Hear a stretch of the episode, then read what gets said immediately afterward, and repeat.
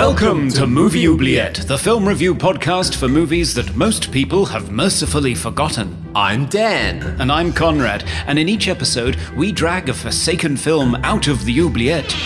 Discuss it and judge it to decide whether it should be set free or whether it should be thrown back and consigned to oblivion forever. We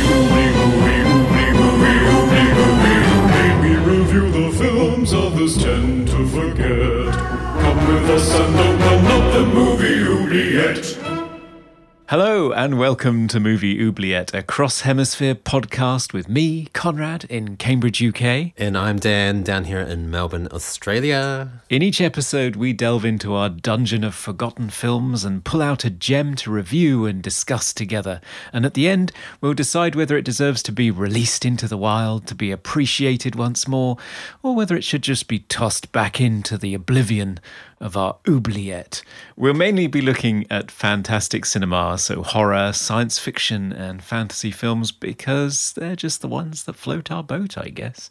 Uh, Dan, how is your boat floating right now? Oh, it's it's floating floating just fine. I'm struggling a little bit with uh, jet lag because I have, in actual fact, been on holiday for a month in Europe. Mm. I uh, attended my sister's wedding in Italy and ate all the delicious food. And also, we went to Spain and soaked up the sun on the beach in Spain, Barcelona. Uh, but it all just seems like a distant memory now. But now I'm back. Yes. And you know what that means. What does that mean? It means we can respond to our listeners, all their questions and comments. Yes, because we don't want to burst everyone's bubble, but actually, the first six episodes we pre recorded in advance. So it's not that we're incredibly rude and don't answer people, it's just that I've been releasing them while Dan suns himself in tropical climates, which isn't fair, I don't think, but there we go. Oh, well. So, what do we have in our mailbag? Uh, so, hang on, have a look. Let's have a look here. I had a comment from uh, a listener called Amy, and she said that she, I think she sings along to our theme song mm. uh, every time, on every episode. And but instead of saying movie oubliette, she says movie boobliette, and has a bit of a laugh. oh, maybe we should change it. we could, we could indeed. Seeing as nobody seems to know what, what oubliette actually is, which was a slight miscalculation on our part. Mm.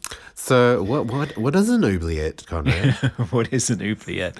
So, an oubliette is a form of prison cell that's accessible only from a hatch or a hole in a high ceiling. And the reason that I came across the term oubliette because it's in the film Labyrinth, uh, where Hoggle, I love Hoggle, describes it as a place that you put people to forget about them. Mm. So that's where oubliette comes from.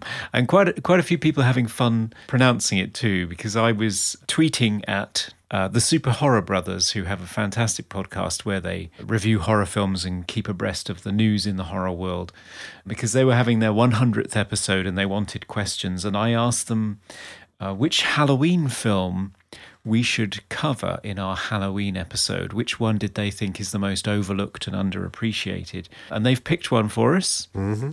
They've suggested that we look at Halloween H2O, which will be interesting in the context of the reboot, remake that's coming along this year. Mm, yeah which is sort of a remake of H2O in a way. I don't know. I was always under the impression that all the sequels were terrible. So I've only actually seen the first and second of the Halloweens um, and none of the other ones. So I'd, be really interested to check out H2O. Yeah, I think that'll be fun. But yes, bless them, the Super Horror Brothers, when they talked about us, they referred to us as movie oblette or movie oblette. Yeah, something like mm. that. we were rhyming with omelette anyway, which, mm. yeah, so. Movie omelette is it's my favorite breakfast uh, item. It, it, I it often, is, yeah. I often choose it at, uh, yeah. at the cafes. it's tasty and nutritious. Yes, and full yes. of cheese. Lashings of processed 80s cheese, yeah. yeah. I would also like to thank uh, the people involved with designing our logo. So we have Anne Baglia, who did the background design, and uh, Evan Heisman, who did the character design. Yes, and Kirk Olmsted helped us out early on with with concepts too, which was really great. and and the logo looks looks fabulous. Uh, I don't think we we'd even had the logo finished by the time we recorded the sixth episode. So sorry for not mentioning you guys. no, no, we didn't. It's true, and we've also had fun. I've had fun creating animated videos of segments of the show and putting them on YouTube. So check us out on YouTube, because uh, yes, you can see our, our Evan's fantastic character designs come to life. Mm, and and they look so much more attractive than, than my real life face. Um, I'm a lot slimmer. I've got a cooler haircut. Yeah. Yeah, Evan really did paint us in a very, very nice light. So thank you for that. Thank you. Okay, so Dan, what are you pulling out of the oubliette for us to dissect today? Well, one moment while I go and fish it out. Marvelous. So there's something wrong with the uh, electrics in this room at the moment. It's a lot of flickering lights. Oh. Quite, hang on. My torch has stopped working. All right, I think I found it. Ah, got it. Okay. Wow. Coming back now. Right. So, the film we'll be discussing this episode is a film from 2009 and it's called Pandorum. So, it's directed by Christian Alvart and it's written by Travis Milloy. Uh, it's starring Dennis Quaid, uh, Ben Foster. Uh, who Ben Foster? I only know from Six Feet Under. Uh, I don't know whether you watched that that show, but I- he was in that. I didn't know. Great show, by the way. Uh, Also starring Cam Gigandet. Yeah, I don't know I'm how gonna- you say that. I'm gonna butcher these following names. So, um, Antja Traore, Cung Le, Eddie Rouse, and Norman Reedus. Yeah, Norman Reedus is in there. Good old Daryl Dixon from The Walking Dead makes a brief appearance. Hmm, yes, I, I don't I don't watch Walking Dead, so I didn't know who that was. I watched it for a full series and then got very, very bored.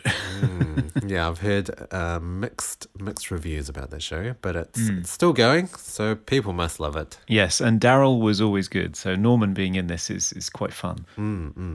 Uh, Dennis Quaid, I normally despise. I think Really? He, I, I don't know. I think he plays the same character every time. He he for me, he's always been kind of the Oh. poor man's Kevin Kevin Costner, um, and I don't oh, know. see, I often see him referred to as the poor man's Harrison Ford, which is a fairly Ah. good comparison because Harrison Ford is always Harrison Ford in every movie he's in. I love Dennis. I think he's Okay. great. I think I I, don't know. He's been in a lot of films, some of them which we may find in the oubliette actually. So Dreamscape, Enemy Mine, Inner Space, Dragonheart, and hmm. one of my personal favourites, Frequency, which which I find a bit tear jerking actually. I love that movie. Frequency wasn't too bad actually. I did enjoy that hmm. film. It was a very interesting concept. Yeah, I thought so.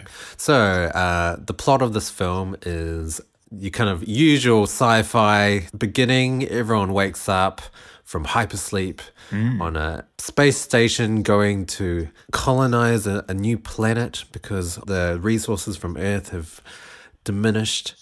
And so the main uh, two leads, uh, Dennis Quaid's character, which he's called Payton, and Ben Foster's character, Bower, uh, wake up from hypersleep and they have amnesia. They don't know what's going on. The space station seems to be on the fritz. There's no electricity. they can't open any doors. They're trapped in this room, and Ben Foster manages to get out of the room through a vent and he proceeds to find out what's going on. The main aim is to go get to the reactor to jumpstart the ship, but along the way he he encounters a bunch of I guess they're almost like zombies, almost alien zombie humanoid creatures, um, as well as other uh, crew members of the ship that seem to know what's going on. And it, it turns into a survival of fittest with many sharpened blades and a lot of quick cuts and shaky cam. He meets some crew members that help him along the way as he reaches the reactor, and then a bajillion twists at the end, um, which we will talk about. So there are a few twists. yeah, so that's that's pretty much the plot. So we'll we'll be right back to talk about it in the main discussion. Can't wait.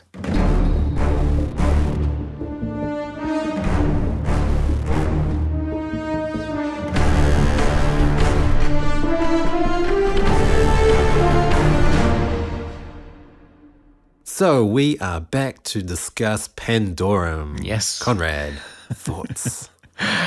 Well, isn't this a great example of noughties? Is that what we call the 2000s? Noughties sci fi movie making. Um, sure was. It sure was. I, I mean, I have a particular fondness for people exploring derelict spacecraft. So, Alien, um, even 2010, the sequel to 2001, where they're exploring the Discovery, Event, Horizon, which is a very interesting comparison to make because, of course, the director of Event Horizon's Paul W. S. Anderson, who is mm-hmm. also a producer on on this particular film. Mm-hmm. It's the same production team. Yeah. So it's the sort of film that should push my buttons and get me excited and intrigued about the mysteries of what's the situation. And having two characters wake up with amnesia mm-hmm. just adds some extra spice, I guess. Yeah. And it also leads to. I mean, the first thing I thought when the movie started was, well, if nobody can remember who they are, there are going to be some twists here.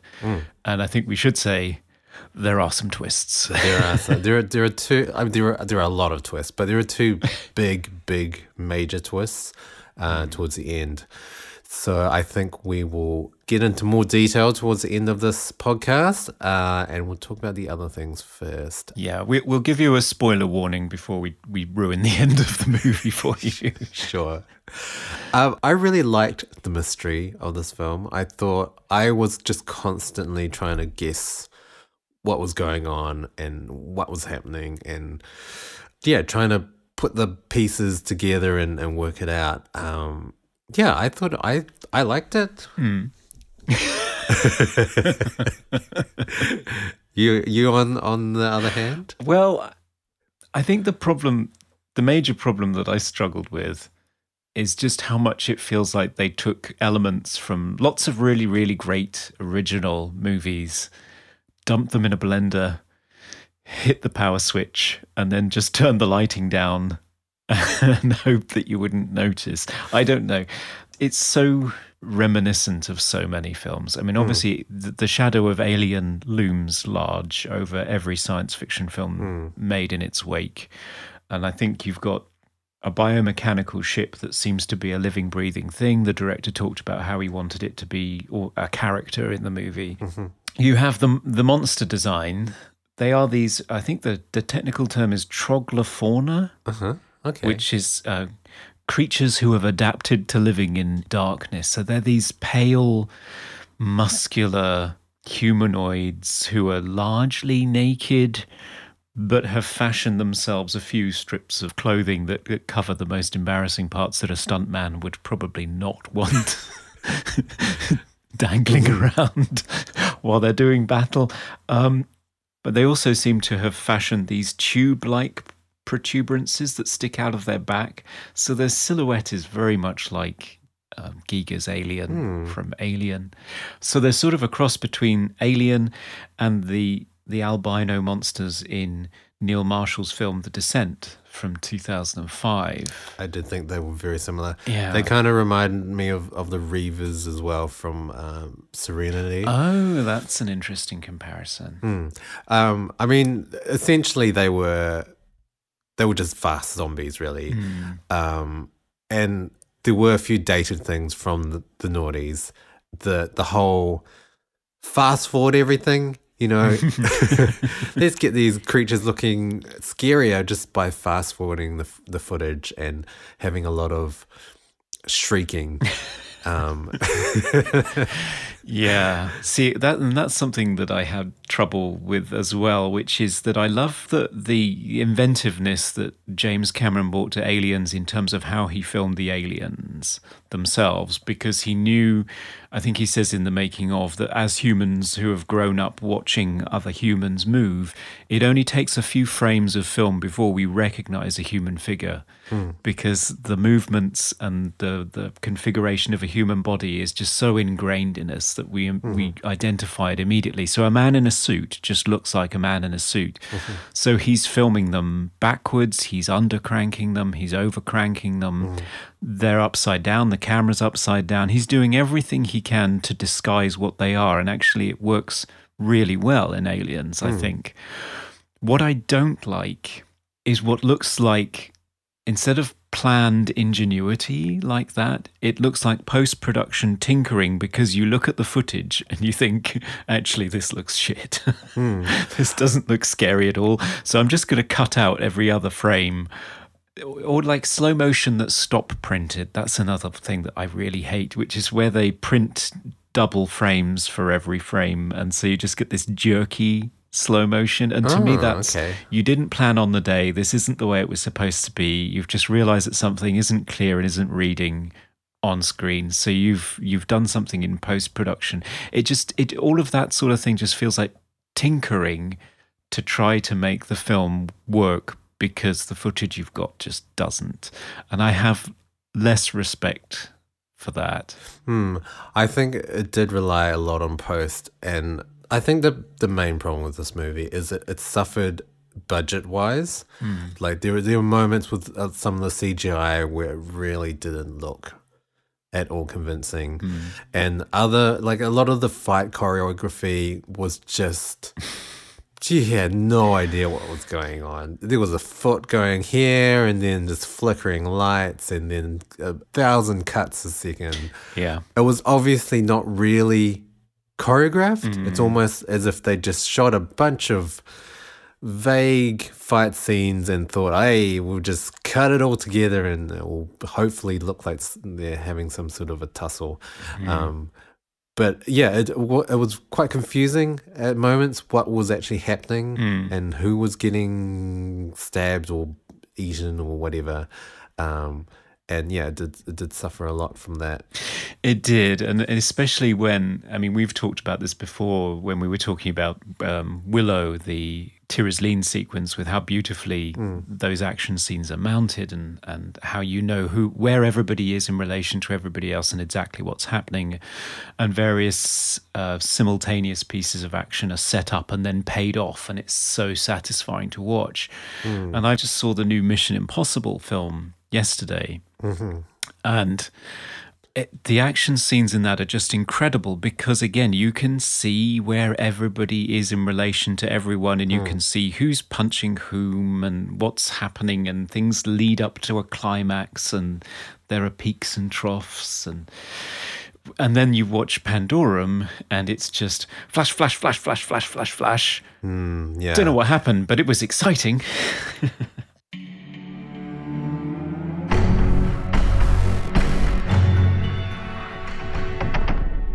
a lot of very very dark scenes where you could barely even make out anything. The lighting was i don't know some of the scenes were pretty cool with the lighting. I, I liked some of the corridor scenes. It, it looked the kind of light at the end of the tunnel um, and silhouettes. Uh, i thought that was quite cool but yeah some of the other scenes was it's very hard to make out what was going on And it did undermine some of the jumps as well, because there's a sequence where Bowers has finally escaped the claustrophobic tunnel that he's pushing his way through. And the first person he encounters is Nadia. Yes. She's apparently uh, her those the three survivors that he meets up with. Um, their names are never actually mentioned at all No. in the movie. Which is kind of interesting. Well, I guess maybe it wouldn't come up, but I don't know. But yes, she's supposed to be, she's German. She was a geneticist. and she has survived on her wits. Again, this is just so reminiscent of aliens, though, isn't it?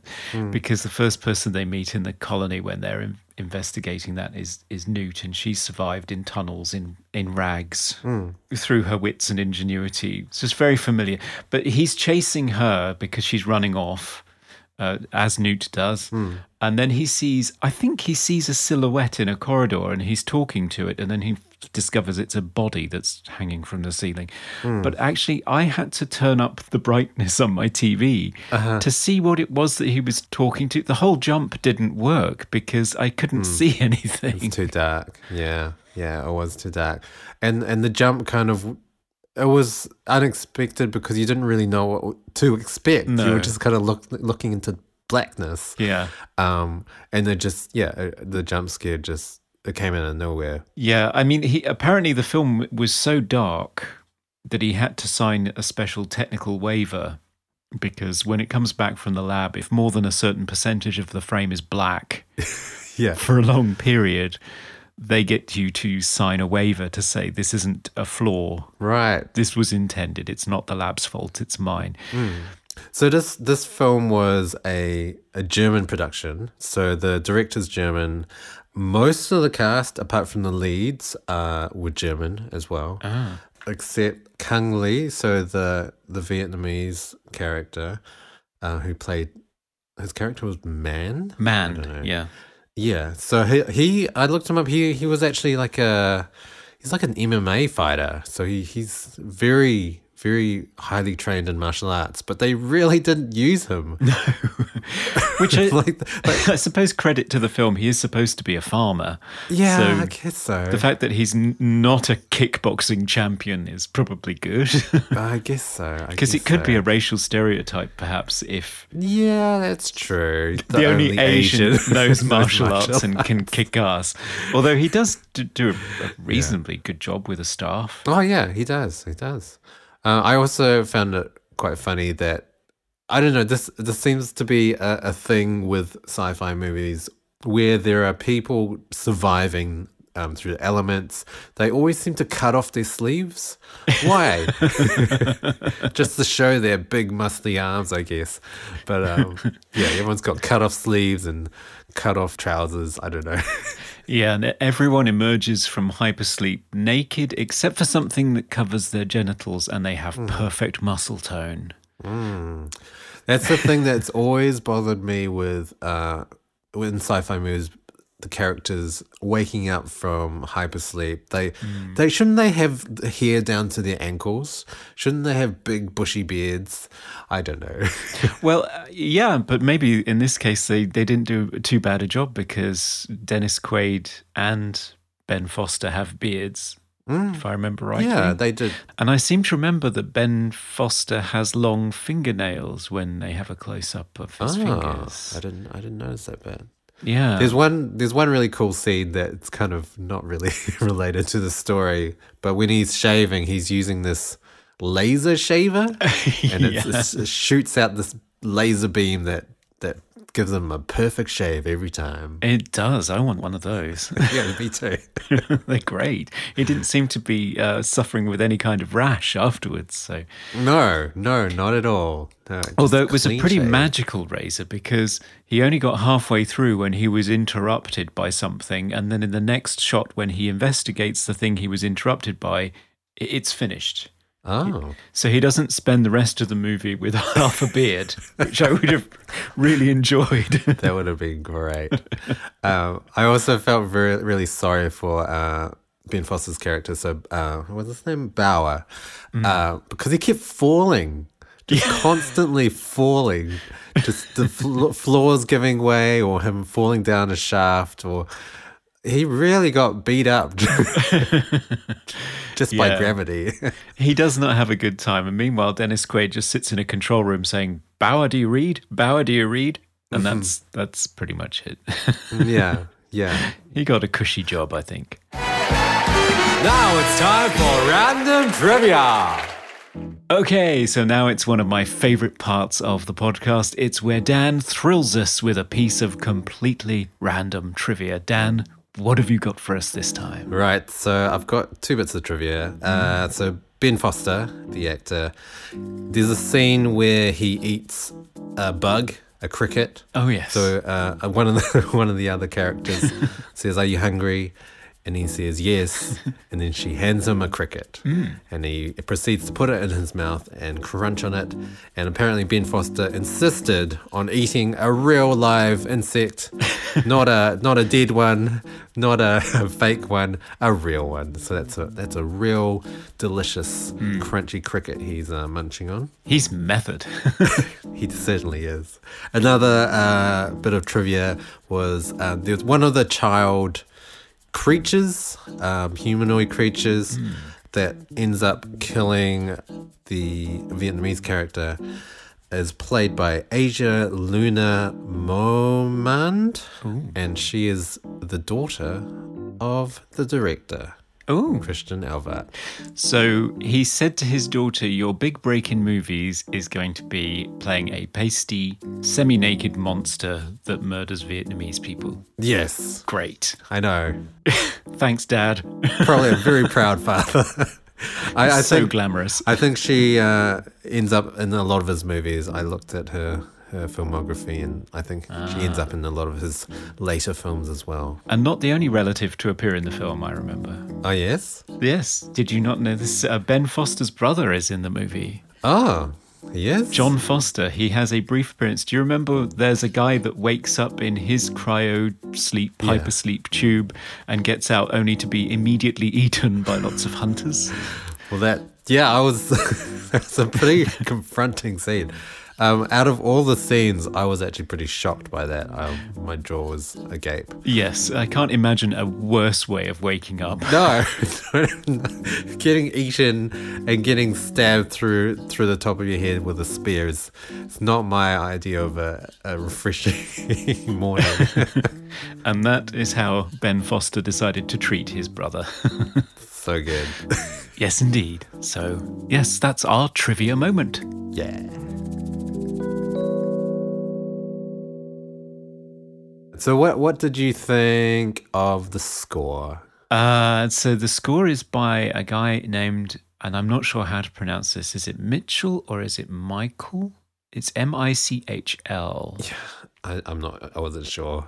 Michael, maybe. When you have I, two consonants together, I give up. I struggle. Yeah, I think it might be Michael uh, Britch, B R I T S C H, and I have not seen anything else, heard anything else by him. And to be honest, I found it very generic. It's the sort of sound design stroke generic rhythmic churning mess that I'm sort of accustomed to in in modern filmmaking, and I just find it fairly distracting most of the time. But often it just sort of blends into the background as this musical, well, not even musical, just sound wallpaper. Mm. Uh, yeah, I- I felt like it was too ubiquitous. It was just always present, and it got to the point where it lost its impact. I don't think there was any moments at all where there wasn't score. There was just constant score, just churning away. Yeah. And so, yeah, it just the the tense scenes just didn't really have as much power as they could have had. No. And and and I do agree, very very generic. No no musical themes that I could even pick out. No. No no recurring motifs or anything. It was a whole bunch of swells of brass and electronic glitches and percussion. wailing voices as well sometimes as well so.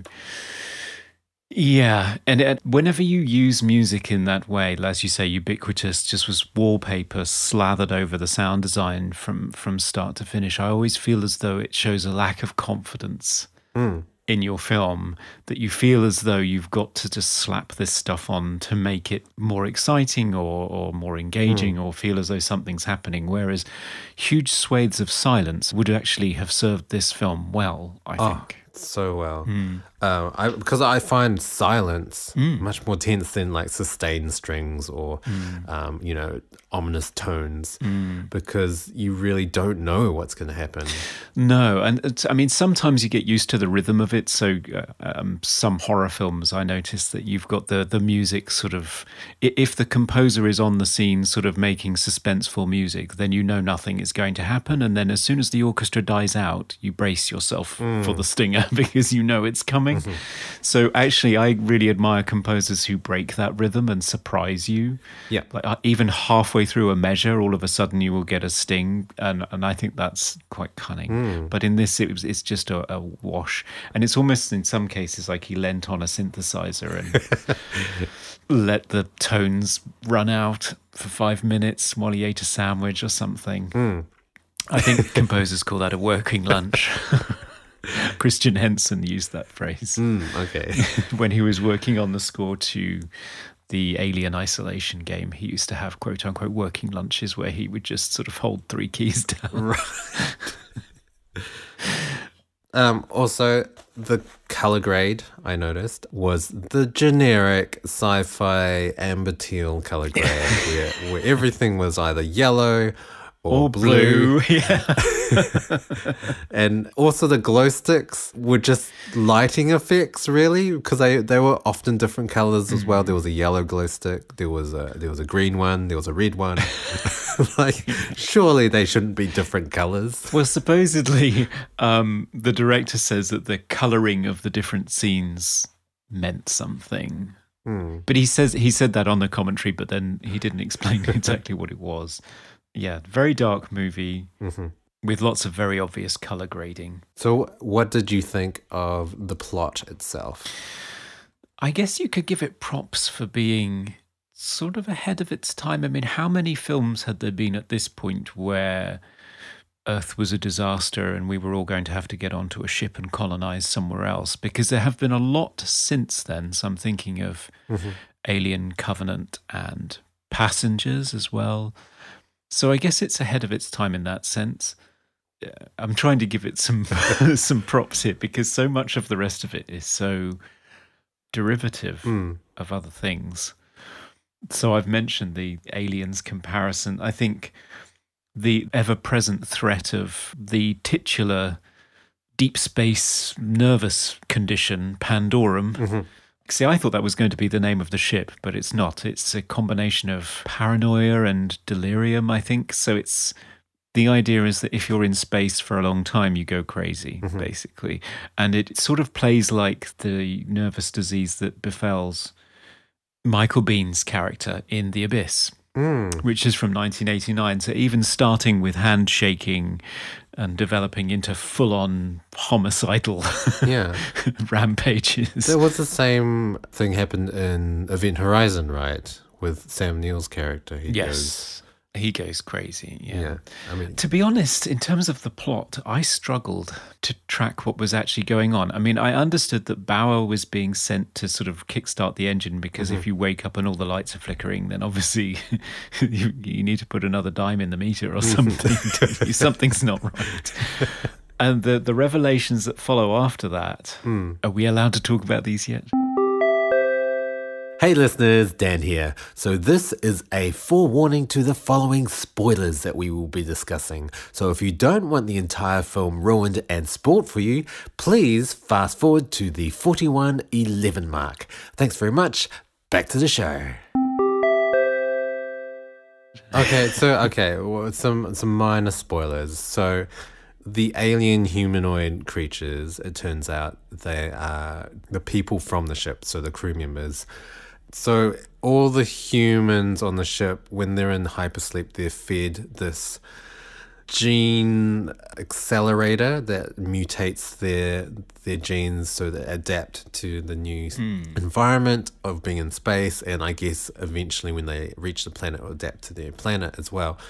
Uh, so it turns out that these creatures are actually humans that had been mutating, and it also turned out that this is this is another spoiler. So the two characters, Bower and Payton, wake up thinking they'd only been asleep for eight years, but in fact they'd been asleep for 900 years. and in that 900 years, the humans had evolved quite significantly to be these savage beasts. And yeah, I, I don't know. I kind of liked I kind of liked that twist because it's something I've never really seen before. What the whole you've been in hypersleep for much longer than you think you have. Because that's Ripley's experience in Aliens, although it doesn't really serve much purpose there. Yeah, but I mean, uh, also the fact that the creatures end up being just humans that had, had evolved or mutated. Yeah, I guess I can't remember seeing something like that before. Hmm. I, I also felt that they revealed it too early. Well, I, I felt they could have. Yeah, I, I felt that they could have revealed it a bit later, so that it would have been a bit of more of a shock than just go, oh, they're just humans. yeah, I suppose there are so many twists in this movie. if you, I mean, it, there are a few twists that happen so close together towards the end that I kind of threw my hands up and thought, I don't know what's happening anymore. so I think if you'd had, um, oh, they're not aliens, they're human beings as well. I think it would have been a lot to take on in the last It would have been like Ten so many minutes. twists. Yeah, I guess so. twist upon Um, twist upon twist. So, shall we? Shall we go into major spoilers now? Okay, so spoilerific time. Okay. The people who woke up and couldn't remember who they were, one of them isn't the person that they thought they were. Uh, there's a shocker. So, so Bower finds out about what happened to the ship.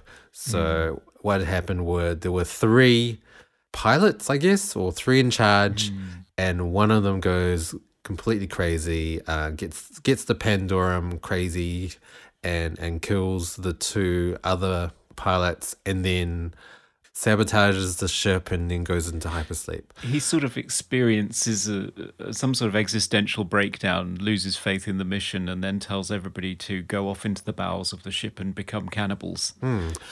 Bower finds out about this, and then we cut back to Dennis Quaid's character, um, Payton, and then a guy somehow slithers into the room through these pipes.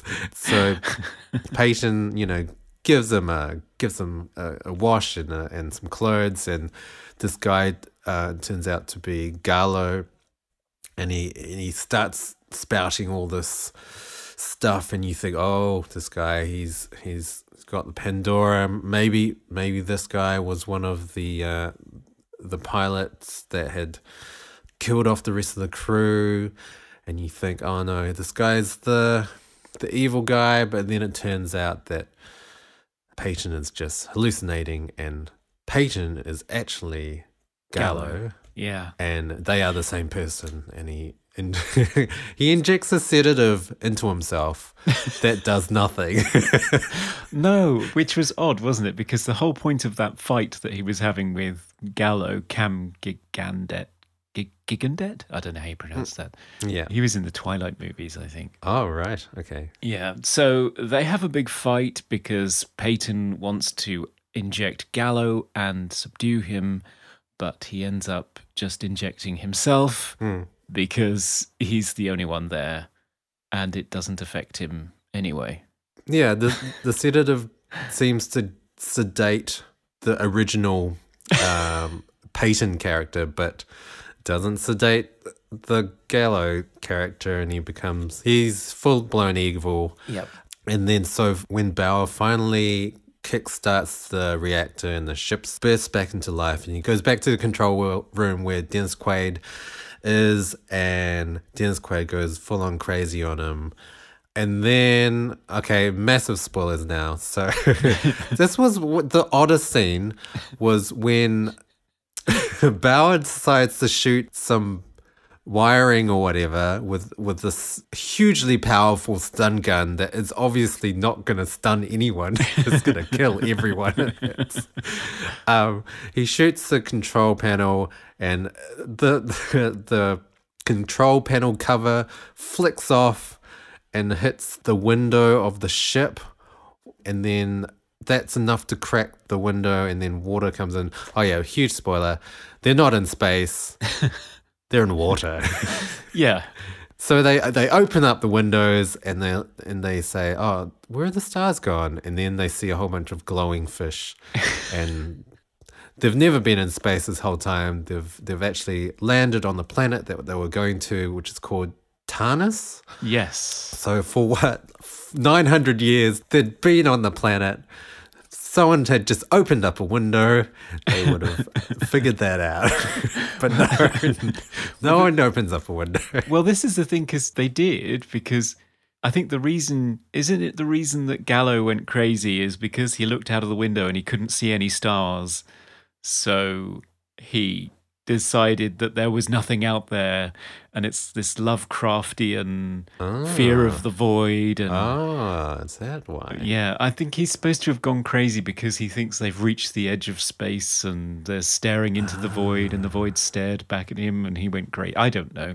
But you would have thought that in all that time, somebody would have noticed fish Yeah. going by. It's not like 800 years later when Nadia suddenly goes, oh, look, a jellyfish. Yeah. Um, But I mean, surely there's more than one window on the spaceship. Surely. you would hope. like, surely every room has a little, you know, little peephole see, you know, where you're going. But no, everyone just likes darkness. Yeah, Apparently, darkness and tubes. Right. I also found okay, so he breaks the window, water bursts into the spaceship. Um, the spaceship goes into auto like dispel mode and shoots out all the the tubes of hypersleep human beings, and and then they land on this planet that doesn't look like a real planet. Whatsoever. No. I don't know why they couldn't just film something on Earth and just chucked a, a couple of different stars and or moons in, in the horizon because it, it just looked I don't know the most unconvincing CGI planet you've ever seen. Yeah. Where they live happily ever after. There was supposed to be a sequel, I think. There was supposed to be a trilogy apparently. Yeah. So, uh, but because this movie just flopped, um, it just never eventuated. But there, there's there's a apparently a cult following for this movie, and there's there's been a huge petition signed for for the sequel, but nothing nothing has happened. Yeah, there's a whole Facebook group, and I might give a shout out to them when we uh, launch this episode. Um, because there, there are people that really enjoyed this movie, that it, it's got quite the cult following, and there are people that would like a director's cut, and they'd hmm. like a sequel, and mm-hmm. they'd like a prequel, so you can see how it all happened. And yeah, it's but it's difficult because the film cost thirty three million dollars and made twenty point six, hmm. so it's going to be very difficult for them to justify that. I think. Coming to you live from the Movie Oubliette Theatre, it's the prestigious Moobly Awards. So it's that time. This is our very special segment, the Moobly Awards, where we nominate our favorite things in a bunch of curious categories. And we always started off with our favorite quote. And over to you, Conrad. Yeah, I had trouble with this to be honest because I didn't think much of the dialogue was particularly memorable. It wasn't bad, Yeah. but nothing really leapt out at me as memorable. What about you? Yes, I would 100% agree. Nothing bad, nothing iconic. And I felt like some of the more powerful speeches that were delivered by the characters were over top of either quite um, erratic editing and sound design or uh, a lot of quick cuts so that you didn't really hear the words. So, yeah, that's what I thought anyway. Yeah, I mean, I even tried looking at the IMDb page for memorable quotes, and the things they had there weren't particularly interesting. so, Yeah. so let's move on to our next category, which is uh, most naughties moment, should we call it? It's funny because we've done, I think, exclusively 80s movies. um, and then we've just jumped forward two decades to the noughties. Uh, so the most naughties moment in this movie, I think, will be um, the quick cuts and the shaky cam for sure, but also the the fast forwarded footage of uh, the the creatures when they're chasing them. You can you can tell it's just it's just been fast forwarded, and that was very very prevalent in the noughties, especially with all those Japanese uh, remake horror movies, where everything is jerky and erratic, and I guess to make it unnerving, but it got a bit too much after a while when every horror film was doing exactly the same thing. Yeah. I think this is a time when the, the shift from analog editing to digital editing, I think it was everything had pretty much switched over at that point. Mm-hmm. And I think everybody had their favorite digital editing tools, and by golly, they were going to use them wherever sure. they could. Just keep pressing the button. Mm-hmm. Um, and I think the same could be said of the color grading. I think digital color grading was such a new and exciting tool in the noughties, mm. and boy, did they overuse it in this movie. You've got mm. p- primary colored scenes from from one sequence to the next, but of course, ever present was the sci-fi blue mm. and orange. Yep. there, there are many, many scenes where it was so obvious, almost as if one side of the frame was yellow and the other side was just entirely blue. And I mean, I get uh, it looks good, but I guess because we're aware of that popular color grade, it, it mm. gets a bit like Tiresome. Overused and yes, tiresome. So, best hair. I don't think anyone had particularly remarkable hair in this. Hmm, no, not re- not anything iconic. I guess there was one character, Leland, um, who is the guy that traps the characters and proceeds to tie them up and get them ready to be eaten. Um, so he's got, I guess, more '90s here. Um, he's got dreadlocks. Yeah, I guess so. Everybody else, like, it's just remarkable how great their hair is, considering they've either been in cryo sleep for years or they've been trying to survive on scraps in a dark spaceship for years Yes. with pasty, bald hunters trying to eat them. Yes, Um, sure. And besides that, they seem to be salon ready. I mean, they look great. Oh, yeah. At least a little better than you might expect. Mm, that's true. That's true. Favorite scene? Favorite scene. There was one scene uh, where they were being chased by the creatures. So Bower has escaped into this big cargo um, storage room, and he has got the Nadia character as well as the the Manh character, the Vietnamese guy, and they're getting attacked by that one creature, and they're they're having a really hard time um, overpowering him, and eventually they they do overpower him. It's and it's it's just a very visceral scene. There's a lot of uh, there are a lot of shaky cam and quick cuts, but um, you really feel for the characters because they're completely getting annihilated by this creature, and then they finally manage to get the upper hand. And I found that I don't know I I did find that a really a really powerful scene. Okay. Um, I think the standout sequence for me was the the reactor sequence where Bower covers himself with is it skin? Yeah, Something? he's disguising himself. I thought it was good, but I mean, I, I, so the creatures are eating humans like they're oranges, you know, peeling the skin away, throwing it on the ground, eating all the good parts. yeah, we're like potatoes. You just leave hmm. the skin. So actually, the skin's the good part. I don't know. Anyway, but It's where all the protein is. oh no. So uh, he has to crawl over. I don't know. Are they sleeping or? yeah, Are I they think just- I think they're sleeping. Okay, so the reactor is where they all like to congregate on the floor in this sort of mass of pale, oozing, sweaty bodies. And uh, yeah, uh, there's a reactor in the middle, and he has to sort of crawl over all of these nasty hunters to s- jumpstart the reactor and kick the ship into gear and save the day. And I actually thought, from all of the frenetic, ridiculous darkness that we had before that, that a quiet moment of suspense was quite fun. So, and then of course it all explodes into craziness after that. So that was quite satisfying. You've also got the uh, the Manh character up above him trying to hold this entire platform with one arm um, while while while Bower slowly and cautiously crawls over these pe- these creatures.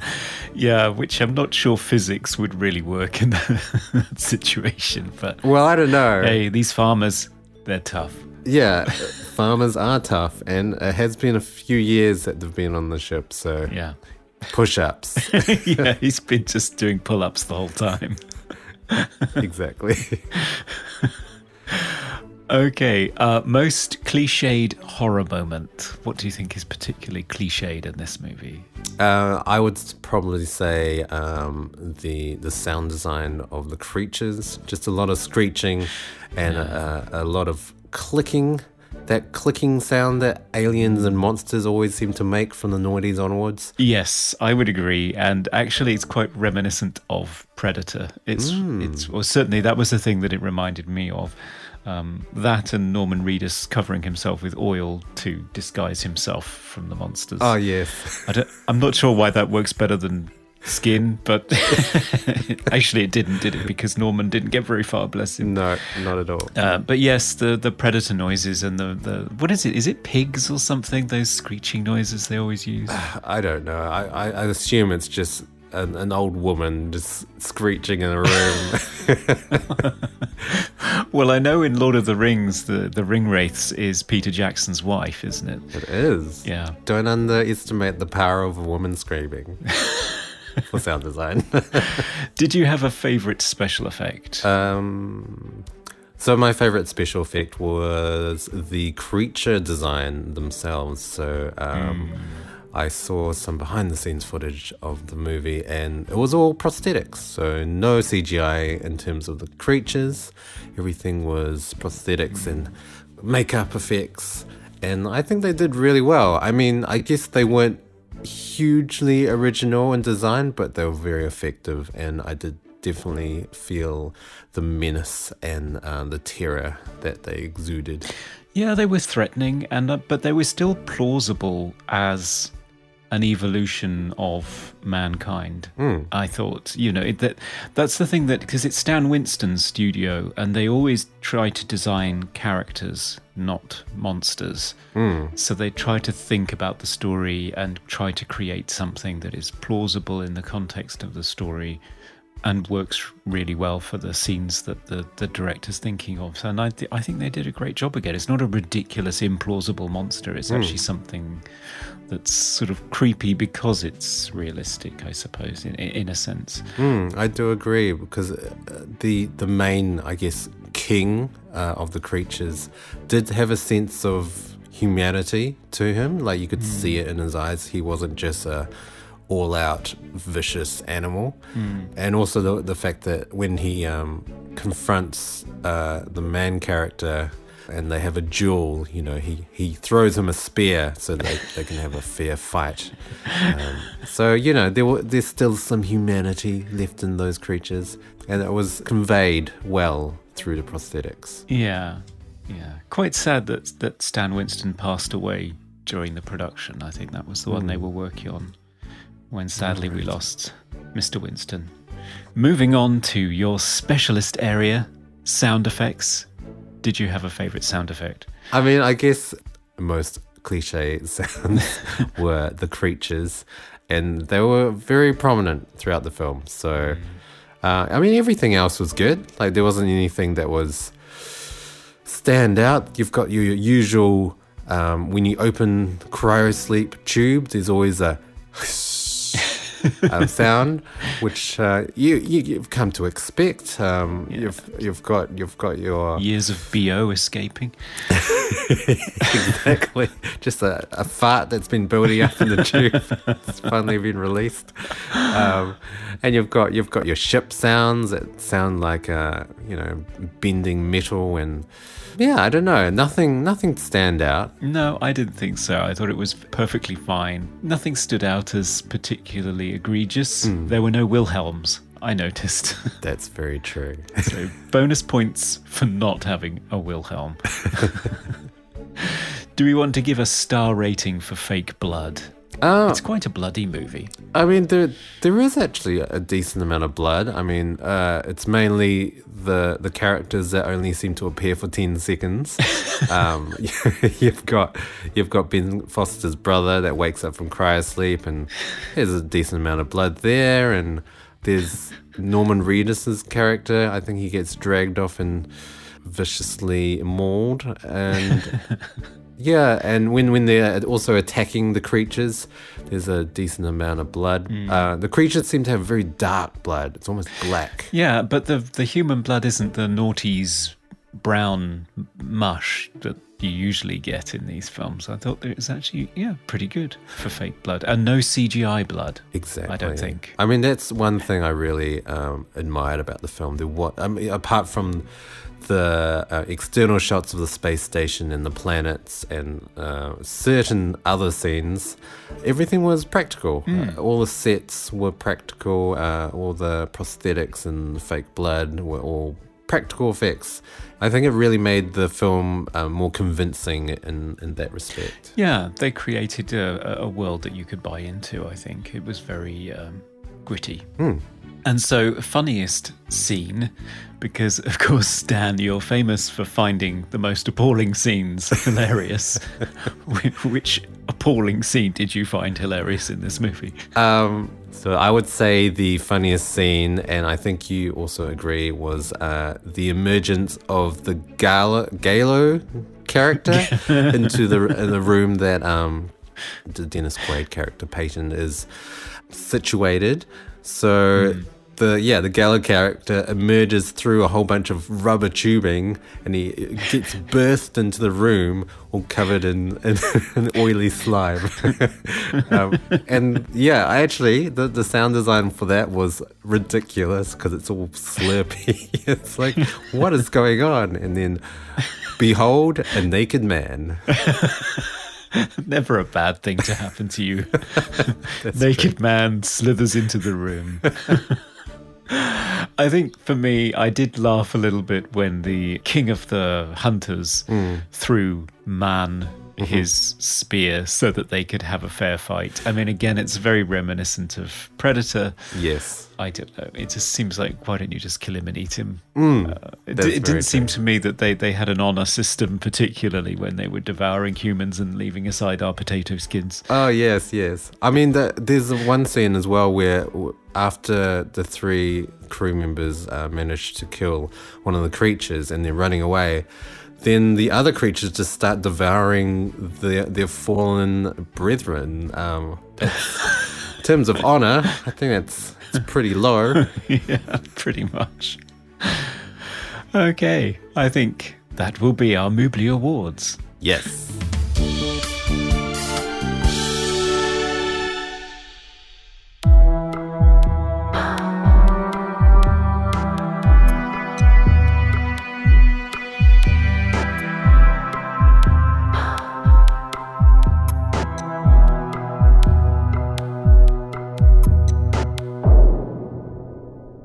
Right, we're back, and it's final verdict time. Should we rescue this film? Should we release it from the hypersleep of Oubliette to frolic on the planet of Tanis? or should we hurl it back in there for another 800 years while the cannibals tap on the screen and wait to get inside to the delicious treat that awaits them? That That's the most creative introduction to the final verdict I think we've ever heard. it's ridiculous. Sorry. I was engaged for sure. Okay. well, so Dan, what what is your final verdict? I mean, you'd seen the movie before. Yeah, so I, I'd seen Pandorum uh, a few years ago, and I do have to admit it seemed better then than it did now, but I still enjoy it. Uh, I think it delves into the the horror sci-fi genre in a good way, and although it doesn't do a huge amount of uh, new and original things, I still think it does what it does well. Yeah, I agree. There are there are problems with the lighting, uh, very a lot of very dark scenes where you can't see anything, and and some of the plot was very out there, uh, especially the the twists at the end. But um, I was I was engaged, and I felt like the mystery really hooked you in, and you were constantly trying to guess what was going on and what was happening. Yeah, what did you think, Conrad? Well, I had problems with how derivative it was. I felt as though it's a B movie. It's in a particular genre and it just but rather than do something that i really love in those b movies which is take a, an original nugget of a concept even if some of the execution is familiar there's a central nugget of an idea that's really interesting. But with this one i just felt as though lots of pieces from other films had just been dumped into a blender and turned on and then this thing was spewed out. I mean, there, there are obvious references to Event Horizon, obviously, The Descent as well, The Abyss, Alien, Aliens, Predator. It just feels very derivative for me. There are lots of things about it that I like. I like the fact that there is an international cast. Mm-hmm. One of the central cast members speaks a foreign language throughout and is never subtitled, which I think is great. Yeah. There's an there's an inclusivity to this um, survival tale. It's not just white, beautiful twenty somethings, which I appreciated. I think there's a lot of ingenuity in the way they pulled off the film. I mean, particularly the production design, although it's borrowing heavily from the worn down biomechanical worlds of, of Alien and Aliens. He did manage to get, the director and the production designer managed to get a lot out of their 12 sets and just constantly repurpose them to get the 40 or 50 locations Wow. that you see throughout the film. So, you know, there's a lot of ingenuity there, but the action choreography, the way that the effectiveness of the monsters was entirely achieved in post production with tinkering rather than ingenuity on the set, for me, it just makes it not particularly remarkable. I don't think it's a bad movie. I tend to like things that are either that have an element that's really unique and interesting, so you really enjoy them, or they're so bad that it's hilarious to watch them because they're hmm, terrible. yeah. And for this, it's just kind of in the middle. Yeah, You know, I'm- there's nothing terrible about it. I would say it's a step above the middle. Like I, I feel like there there is a good movie in there. There's just a lot of things in the way preventing it to be a good movie. Yeah, so some of the lighting and um, some of the editing with the quick cuts and the shaky cam. I agree the production design was amazing that they achieved so much with with such limited resources. And I did feel like I was in this space station world. It, I felt like we were going places. I didn't hmm. feel, it, felt like it was kind of gearing towards something. Hmm. I thought the kind of more claustrophobic scenes um, when Bower is escaping out of the control room were really effective hmm. in terms of just feeling very enclosed obviously some lighting issues. it did feel really tense in those moments. And then when it got to the point where he, he was getting chased by the creatures with the erratic editing, then it got a little bit too much and you didn't really know what was going on or you couldn't really see what was happening. I'd also like to mention that this is uh, the director Christian Alvart's third film. I'm sure his first film was very, very low budget, and his second film, Antibodies, uh, I think got him this gig. Hmm. I feel like maybe he's still inexperienced. He's still finding his feet as a director and and trying to figure out things. I believe this is his first sci-fi horror film as well, so hmm. maybe it was a genre he wasn't very accustomed to. He's a director I'm I'm definitely going to look out for in the future and any films that I see his name on, I will check out for sure. Yeah, I don't know. I I feel like this movie tried and for the most part didn't succeed, but I, I think it's in going in the right direction. So what are we what are we going to do then? Because I think we might be at opposite ends of the spectrum in terms of what we do with it. Yeah. Uh, well, I guess this is that time where we we can't decide, and I would want this film to be released. I think, in all honesty, I couldn't recommend it to somebody. I I think for me, if I just wanted to watch a B sci-fi movie, maybe I might put it on, but I don't think I would watch it again. So I don't think there's anything remarkable hmm. about it. So I would toss it back into obscurity. so, so this has never happened before in this podcast, but we are going to have to toss the coin of fate. The coin of fate. Ooh. Hmm. Yes. So you pick heads or tails? Which one would you go for? Uh, I will go for heads. okay, so heads, it escapes the oubliette. Tails, it gets tossed back in. Here it goes. Here it goes. yes, it's heads. It's heads. Oh no. Amazing. I'm doing this for Pandorum and all the crew and cast involved. I feel like I'm representing their their team. You think they deserve to live, I do. to go forth? They can live their life on on another planet. Marvelous. Be gone, Pandorum. Oh, look at them go. Disappointing result from my perspective, but uh, there we go.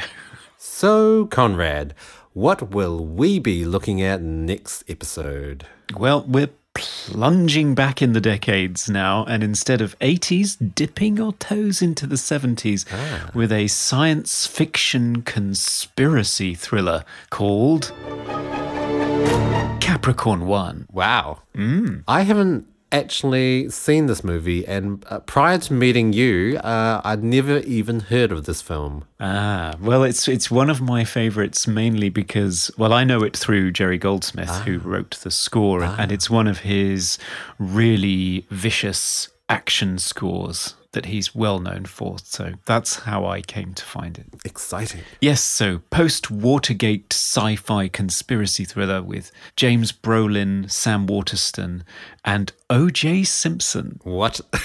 yeah. I did not know he delved into acting. He did, yeah. I mean, he's mostly known in the acting field for being in the Naked Gun movies, but he is in this. I think this might have been his first screen appearance. So Wow. we have that to look forward to. And another thing we have to look forward to is that we will be joined by a guest for the first time on this podcast. What? Yes. I didn't know this. No, I didn't know this. my Yes. my my my future replacement, I, I assume. Yes, I thought I'd better start auditioning people for when you go on holiday and sun yourself in Italy for weeks on end. Yeah, I mean, I do that every second week, though. You know, this podcast is so lucrative. Yes, so we'll have a guest, so tune in next time to find out who that is. also, because we'll have a third person, they may have the winning vote for the outcome of the film. So no coin of fate next week for sure. Thanks for joining us for another episode of Movie Oubliette. Please follow us on our social channels Twitter, Instagram. All of our socials are under the tag Movie Oubliette. And if you're not sure how to spell Oubliette, it is. O-U-B-L-I-E-T-T-E. And let's hear that again. O-U-B-L-I-E-T-T-E. No episode would be complete without two plays of that terrible jingle. I do know that some of our listeners uh, really enjoy that segment, so we'll keep doing it. Marvelous. Tell us what you thought about the final outcome, what happened with this film, whether you agreed with the outcome. the, the outcome of tossing a Tossing- coin. this is a fine tuned critical tool, tossing a coin. So hashtag Team Conrad, hashtag Team Dan. who who are you with? And also, don't forget to rate and review us on whichever platform you're listening to us on because it really helps us out. Mm, more reviews and ratings, please. Yes. I hope you join us again in the dungeon for Movie Oubliette. I'm Conrad. And I'm Dan. Goodbye for now. Goodbye. We review the films others tend to forget. Come with us and open up the movie Oubliette. Bower, do you copy? Bower, do you copy? Bower, do you read? Bower, do you copy? Bower, do you read?